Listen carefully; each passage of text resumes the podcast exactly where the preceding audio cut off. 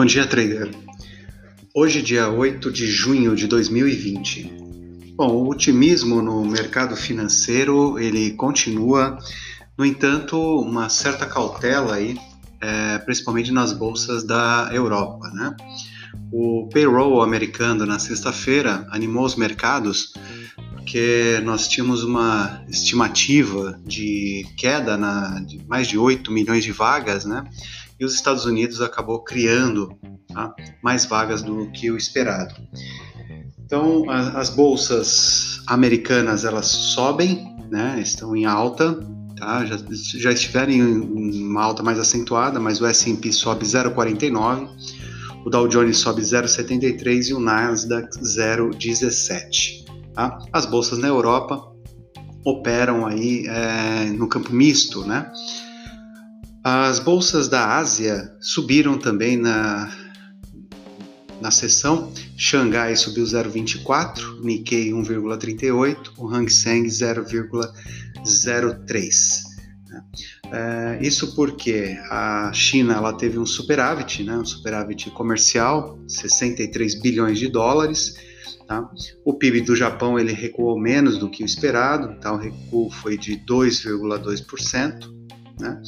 É, e isso traz uma certa tranquilidade ao mercado. Né? Os índices a maior parte das economias aí é, diminuindo as questões de isolamento social, né? a Europa em grande expectativa dessa, dessa redução do isolamento, né? então por isso os futuros aí de, de Nova York tá? É, abrindo em alta. Uh, o índice do medo, o VIX? Ele está em queda nesse momento, de 0,65%. No campo das commodities, a OPEP, né, que é a, organização dos principais produtores de petróleo, resolveram aí estender o corte de 9,7 milhões de barris. Né? É, o preço do barril do petróleo, que já dobrou nos últimos meses, tá? saindo da mínima de aproximadamente 20 dólares. Tá? É, isso faz com que o, preço do petróleo se mantenha, né? O WTI subir no 0,20 e o petróleo do tipo Brent subir no 0,59. O minério de ferro na bolsa de Dalian ele sobe 5,53%. Então, ambas as variáveis são excelentes né, para a economia brasileira por conta da grande dependência de Petrobras e Vale nos nossos índices. Né? Sobre o coronavírus, né? O coronavírus ultrapassa a marca de 7 milhões de casos, né? E mais de 400 mil mortes no mundo. Tá? O Brasil continua aí em segundo lugar.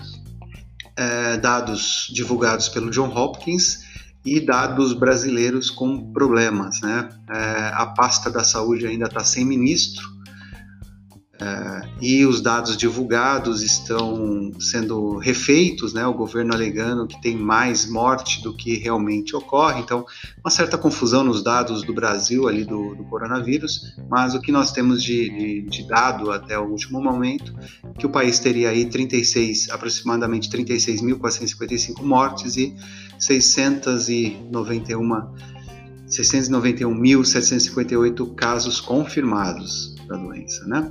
Uh, por aqui na sexta-feira o Ibovespa ele teve uma é, grande alta, né? Durante a sessão, tá? É, foi a sexta sessão de alta do índice, porém ele perdeu, né? É, valorização ao longo do dia, fechando em alta de apenas 0,86%, né? Fechou aí abaixo dos 95 mil pontos, em 94.637 pontos. Tá? Volume financeiro foi muito elevado, volume financeiro que passou de 37 bilhões de dólares. Né?